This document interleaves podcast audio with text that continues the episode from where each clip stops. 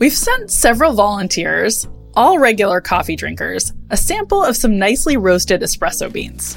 There is, ooh, special blend of rocket coffee with a note and a small package of beans. Our volunteers are replacing their regular morning coffee with a brand that purports to have higher caffeine levels. Right. What do we have here?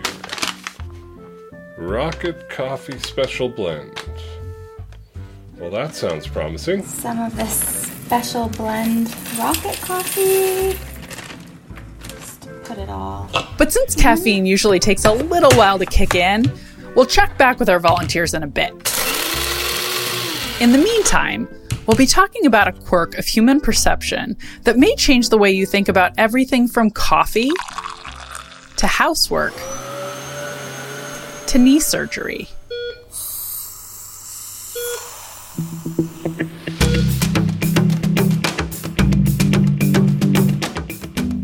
Dr. Katie Milkman, and this is Choiceology, an original podcast from Charles Schwab. It's a show about the psychology and economics behind our decisions. We bring you true stories involving high stakes moments, and then we explore the latest research in behavioral science to help you make better judgments and avoid costly mistakes.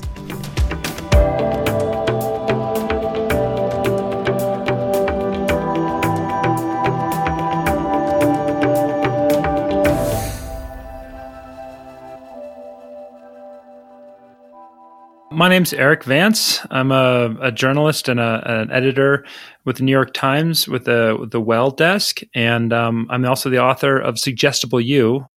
Erik is a biologist and science writer who grew up in a family that believed in faith healing. In fact, Erik didn't see a medical doctor for the first time until he was 18. As a scientist, he was curious about some of the faith healing encounters he'd had as a child. They were experiences that seemed to defy rational explanation. As a science journalist, he went in search of some answers. And he started in Mexico.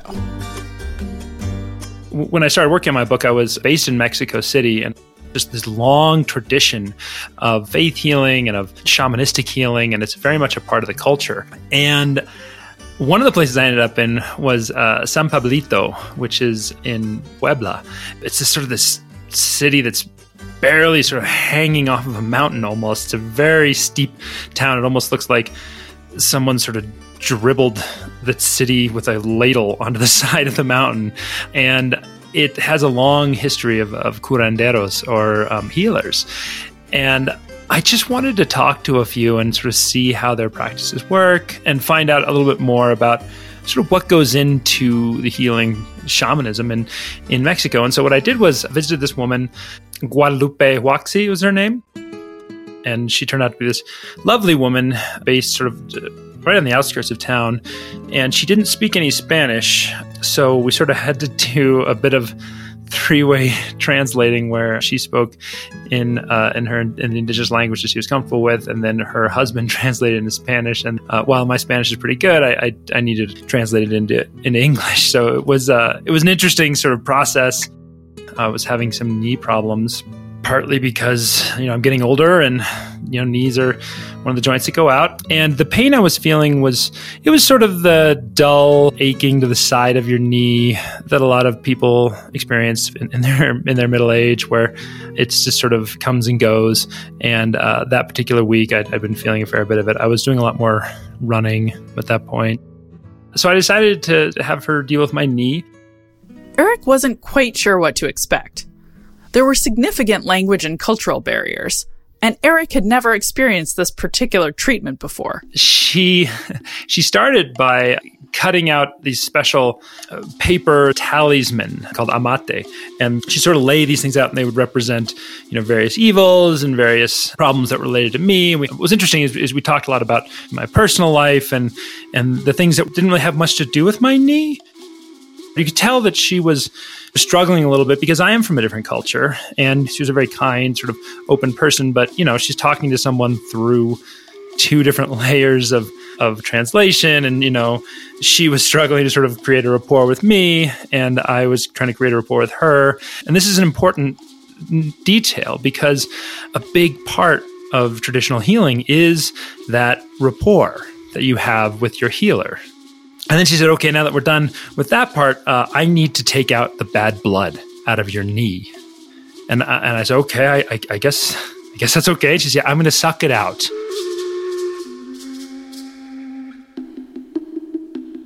At which point, I, I sort of blanched a little bit. I was sort of like, I, I don't know if I want you cutting open my knee and sucking my blood. Like, I, I, I, I don't think that's a very good idea. For listeners who might be getting squeamish, not to worry. There's no actual blood involved. Let's just say that some of the details of the procedure got lost in translation. Then again, if Erik knew exactly what he was getting himself into, he still might have balked. Uh, she said, "No, no, no, sit down. Like I'm gonna suck the blood out of your knee." And she sat, sat me down, and then she proceeded to sort of wrap her mouth around my knee. She didn't make any incisions or anything, but she just started sucking, sort of metaphorically, the blood out of my knee, and then spitting it into this little packet that went with the talisman and some herbs that she was burning. All of it got put together, and then eventually disposed of behind the house. And um, and it was a very strange experience involved a lot of the senses. You know, there was smell, there was this woman sort of chewing on my knee. There was a lot going on. And then when she was satisfied that all of the pain had been taken out, she said, Okay, thank you very much. You should be good now, and sent me on my way. It's probably safe to assume that having someone gently gnaw on your knee is unlikely to result in a measurable change in the joint, a change that would lead to any kind of healing. And it's easy to dismiss these rituals as just rituals. But Erik did feel at least some pain relief. And what was interesting is when I left, I I did feel relief in my knee. My knee did feel better. I was able to walk up the steep steps of this really steep town and for a short time felt no discomfort. I was I was really surprised and I remember commenting to my my colleague like, "Wow, my my knee feels a lot better." Like I I think I'm not feeling any pain walking up these stairs. And this was despite his well practiced skepticism as a science writer. The effect lasted for probably the rest of the night. And then by the next day, I was feeling the knee again. Uh, so, but that's more than I, I definitely have felt with a lot of different healers.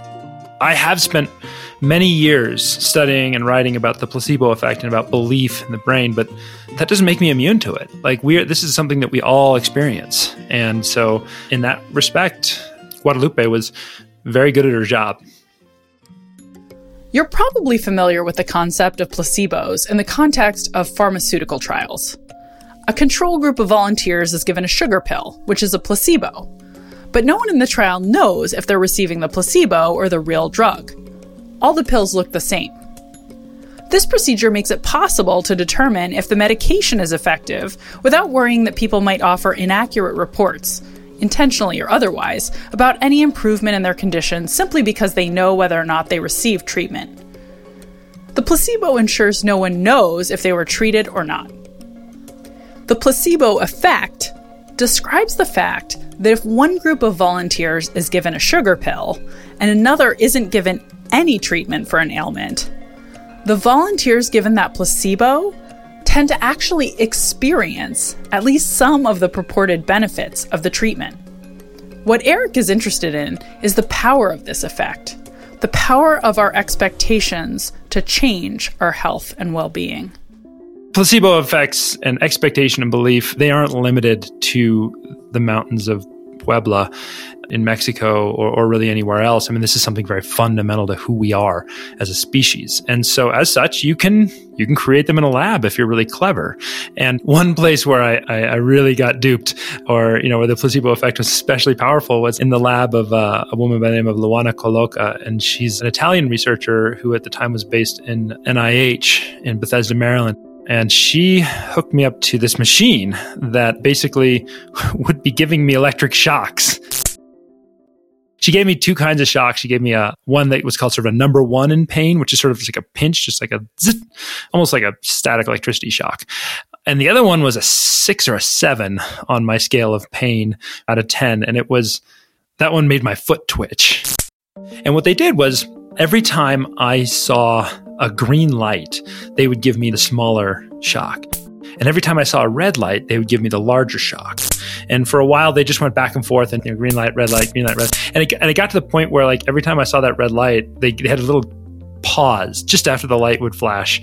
They let you think about it, and you'd be like, "Oh, oh, here it comes, here it comes," and she went back and forth until on the last round, it felt like uh, we've been doing this for about half an hour, and it felt like they'd maybe turned up the uh, the green light, the, the low shock, just a little bit, maybe from one to two. But the red light, of course, was as awful as ever. And when she came in at the end of the study, Dr. Colloca said, Great job. Thank you for participating. By the way, on that last round, we gave you the large shock every time. When I saw the green light, I didn't feel that pain. My foot didn't twitch. By the end of the experiment, Erik had been receiving the same high shock for both the red light and the green light, but he felt significantly less discomfort during the green light shock.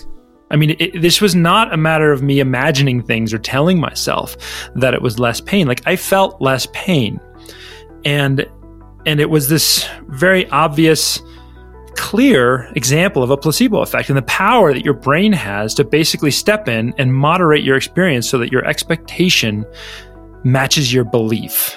And you know, you'd think I would be smarter and savvier than I was. You'd think I'd be able to spot these things. But here's the thing that you don't realize is, is no matter how much reading you do, you can't fight your own brain. And the way I often describe it is, is almost as a, a theater. Theaters have, you know, they have, they have sets, they have costumes, they have lines, um, and it's performance. And to some extent, all of these things and any experience in medicine involves some element of performance. In addition to what Erik might call the set and costumes, or the setting where you're having an experience, researchers can heighten the subject's perception of efficacy by using what's called an active placebo.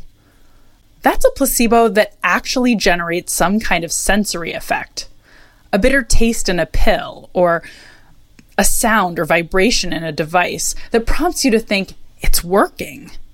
Erik had another particularly vivid experience in Mexico with what you might charitably call a very active placebo. Hundreds of them, actually this guy in a, in a town called Huautla had me stick my arm in an ant hill, uh, a very painful, biting ants. And he, I stuck my arm in the in the hill and sort of waited a couple minutes and then sort of lifted it. And they, my arm was just teeming with ants and they all were biting me, very angry, clearly. And he said, no, no, no this is good for, um, I had some forearm pain. He said, you know, that they will heal your pain. And of course, there's no science to back this up. It's clearly a placebo effect, but it's a very powerful active placebo because it's very painful and really uncomfortable. We were working on a story where I was comparing the experience of placebo in a laboratory versus the experience of placebo in some of the places I had been. And Huautla is very famous for its traditional healing. And so I thought it would be an interesting place to have conversations with people about healing and about expectation. And what I was very surprised there was this particular shaman, he, he was well aware of all the things I was talking about. When you talk about expectations, uh, when you talk about theater, this is not new to, to it wasn't new to him. It's not new to most shamans. They understand that performance is part of the game. Erik Vance is a journalist and editor with the New York Times Well Desk. He's also the author of the book, Suggestible You The Curious Science of Your Brain's Ability to Deceive, Transform, and Heal. You can find a link in the show notes and at schwab.com slash podcast.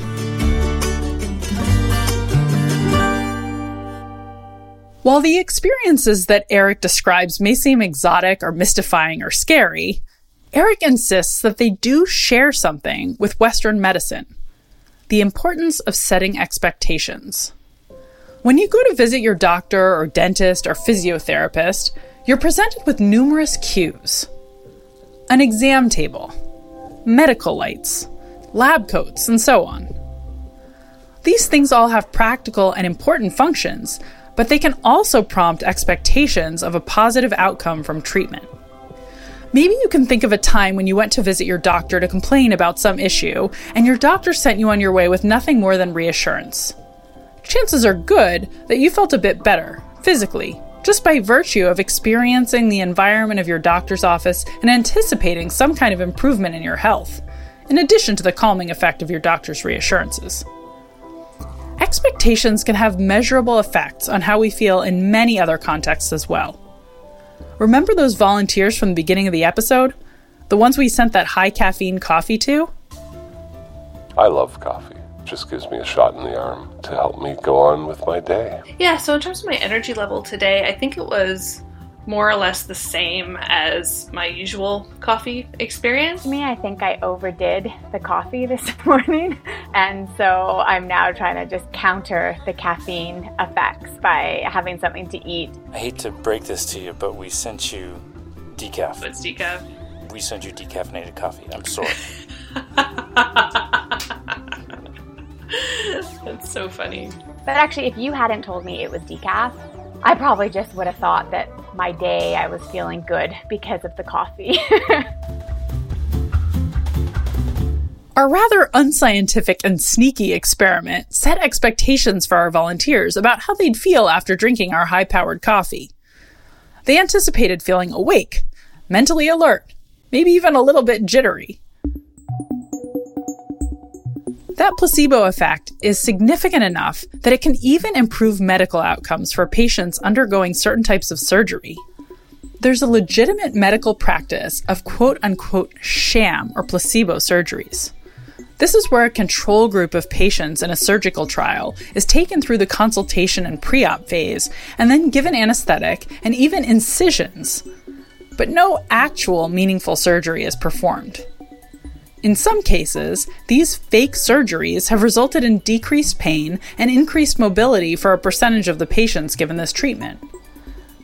The thing is that patients don't know if they've received a real surgery or a sham version, just like in double blind drug studies. You can begin to see the power of expectation in the treatment of pain. And even though Erik Vance could clearly see that his treatment by a faith healer in Mexico had no surgical component, he still felt some measure of relief after the ritual. What is it about our minds that can cause these very real effects? Alia Crum is an expert on how our beliefs and expectations, or our subjective mindset, can affect the outcomes we experience. The placebo effect is the most famous way our mindsets shape our experiences. But our expectations and mindsets can alter many outcomes beyond the realm of medicine. Alia is an assistant professor of psychology at Stanford University and the principal investigator of the Stanford Mind and Body Lab. She joined me on the line from her home in California to talk about her research on placebo effects and subjective mindsets. Hi, Alia. Thank you so much for joining me today. Thank you. It's great to be here. Alia, could you talk a little bit about the placebo effect? What is it, and what do we know about it from research done by you and others?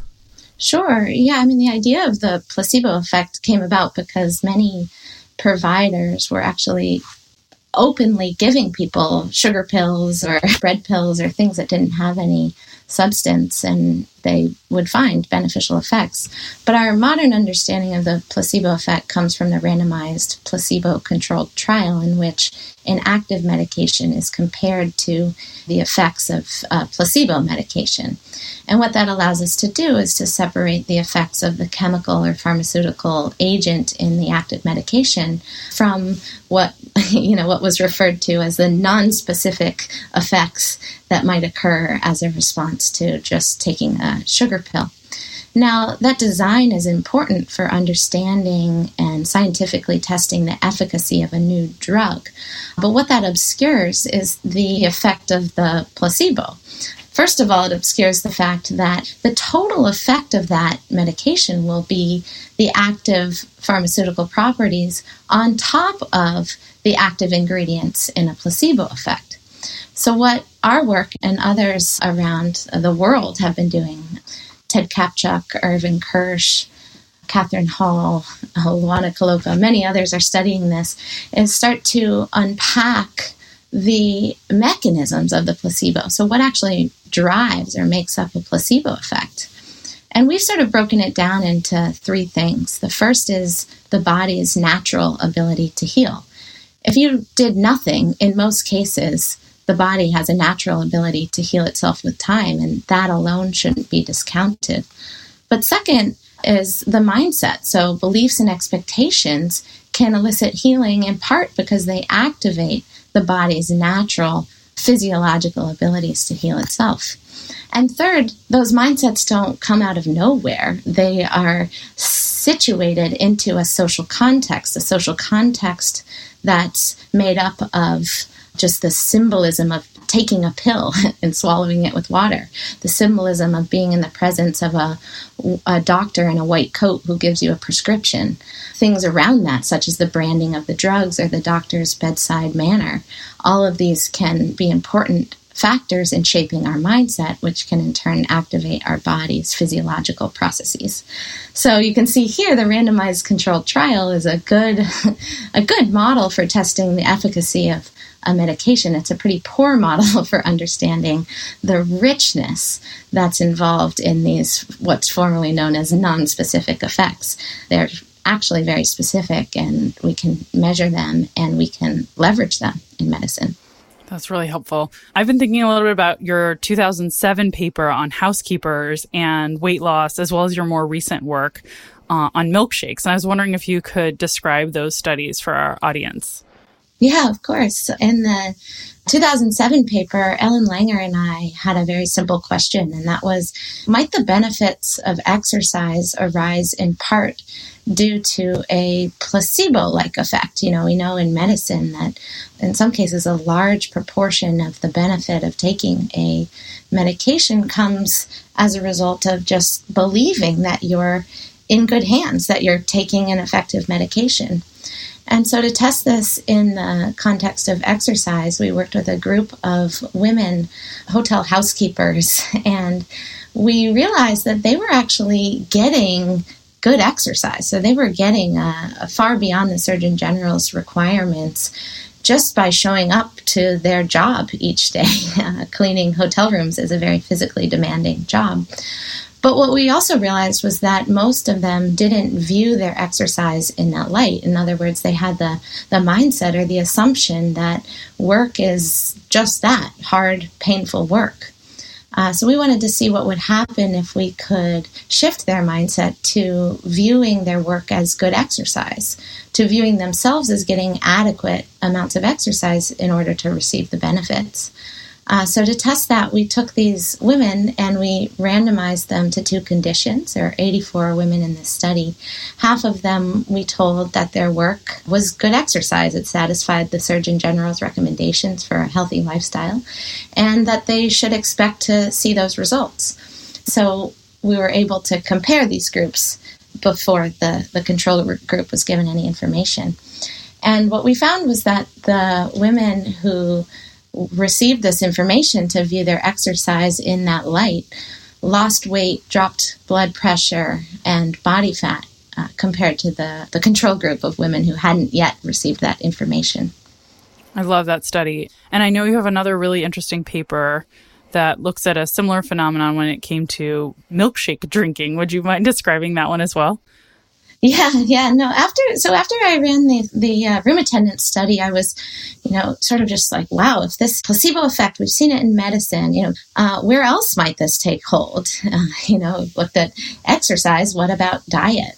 Uh, so for this study, we had people come to our lab. This was done at the Yale Center for Clinical Investigation, and we had them drink two milkshakes uh, separated by a week. So it was the same person drinking the same milkshake at two different time points.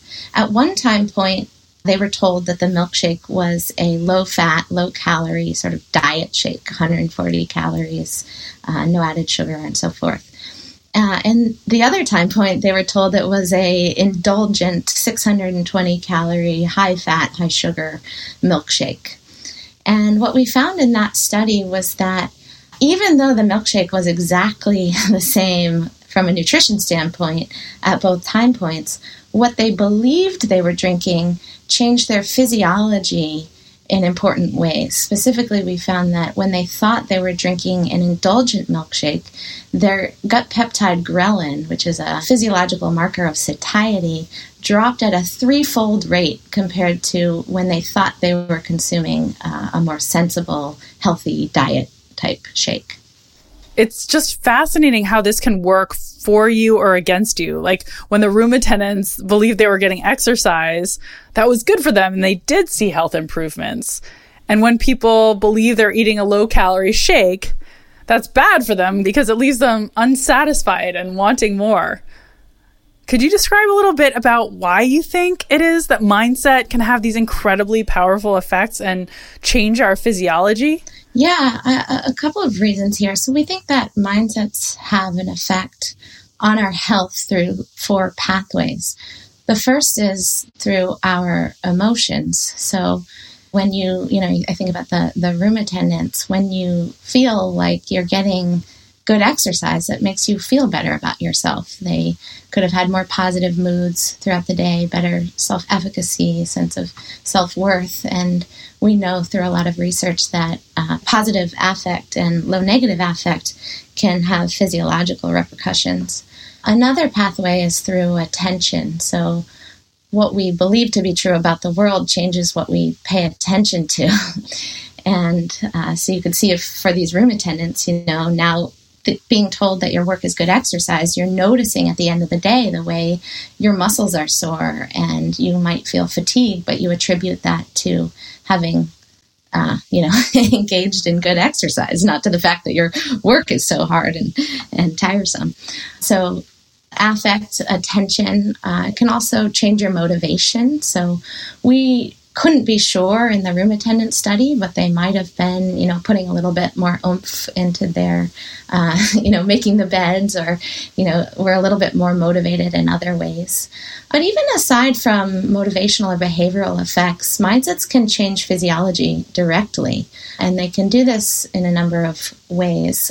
With the diet study, uh, what we think is going on here is that our bodies are responding not just to the presence of nutrients in the system, but to our expectation about uh, the future of nutrients. So, as uh, as humans, we're trying to enable survival, uh, not just by reacting to the world, but by anticipating what will occur in the world in the future.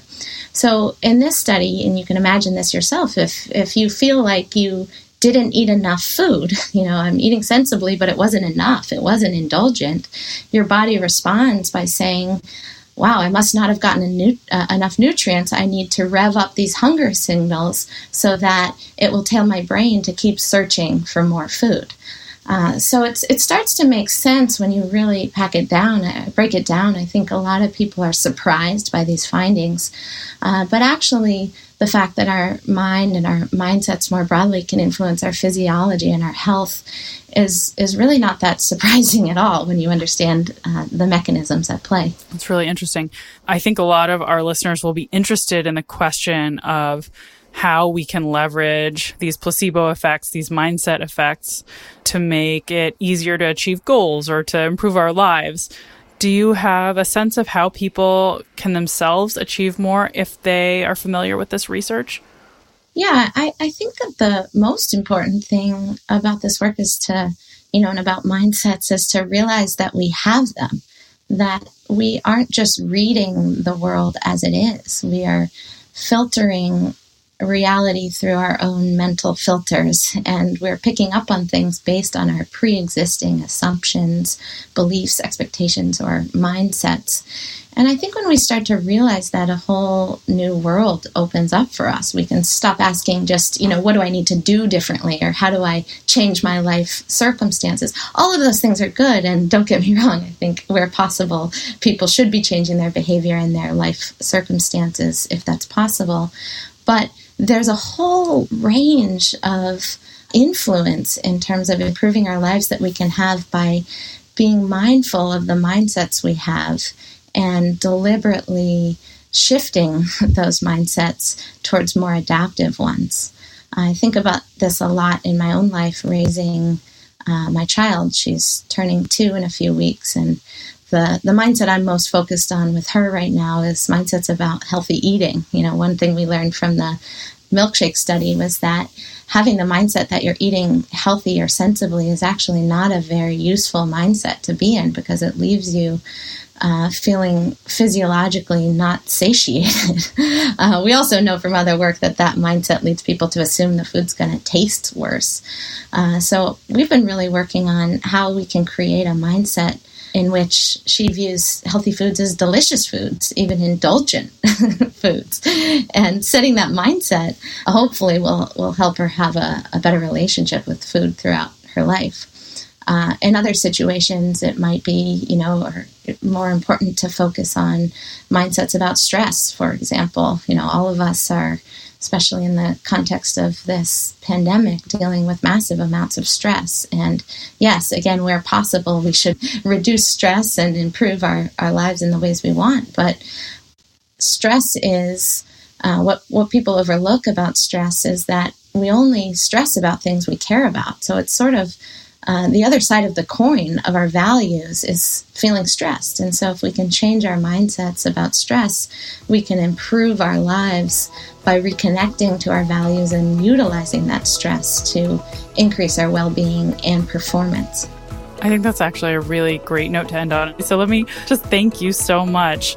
It was really wonderful to have you on the show. I appreciate you taking the time to do this. Thank you, Katie. It's such an honor to be here. I'm such a huge fan of your work as well. So it's great to connect and chat about these things. Alia Crum is an assistant professor of psychology at Stanford University and the principal investigator of the Stanford Mind and Body Lab. I have links to her work in the show notes and at schwab.com slash podcast.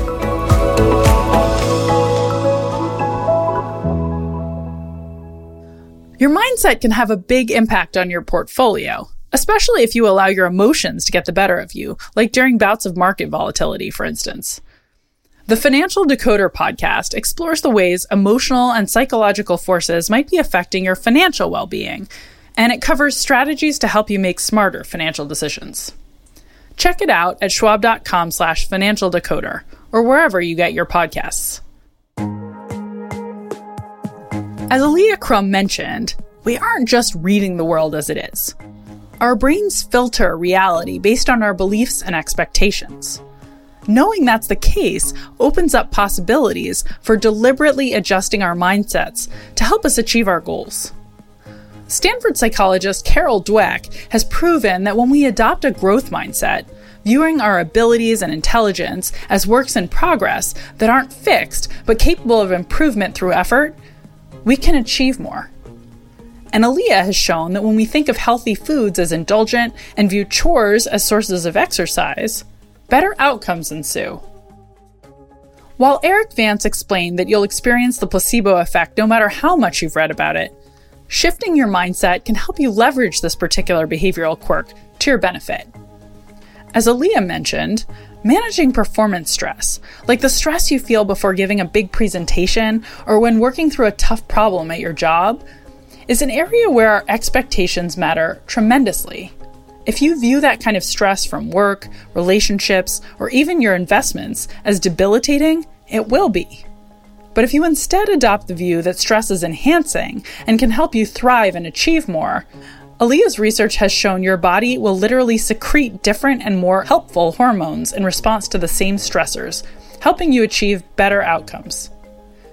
We talked about the power of reframing performance anxiety as excitement in a previous episode of Choiceology and how powerful that can be. And that finding is closely related to the power of beliefs and placebo effects. By recognizing the way our beliefs shape our reality, Study after study has shown that we can help set ourselves up for success.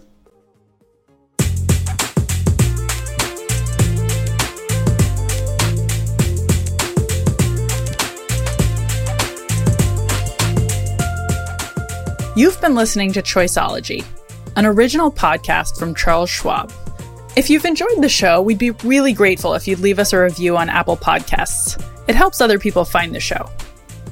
You can also subscribe for free in your favorite podcasting app. And if you want more of the kinds of insights we bring you on Choiceology about how to improve your decisions, you can pre order my forthcoming book, How to Change The Science of Getting from Where You Are to Where You Want to Be. Or sign up for my monthly newsletter, Milkman Delivers, at katiemilkman.com slash newsletter. Next time, I'll speak with behavioral scientist Ido Erev about the gap between the way we perceive risk when it's described to us versus when we experience it. I'm Dr. Katie Milkman. Talk to you soon.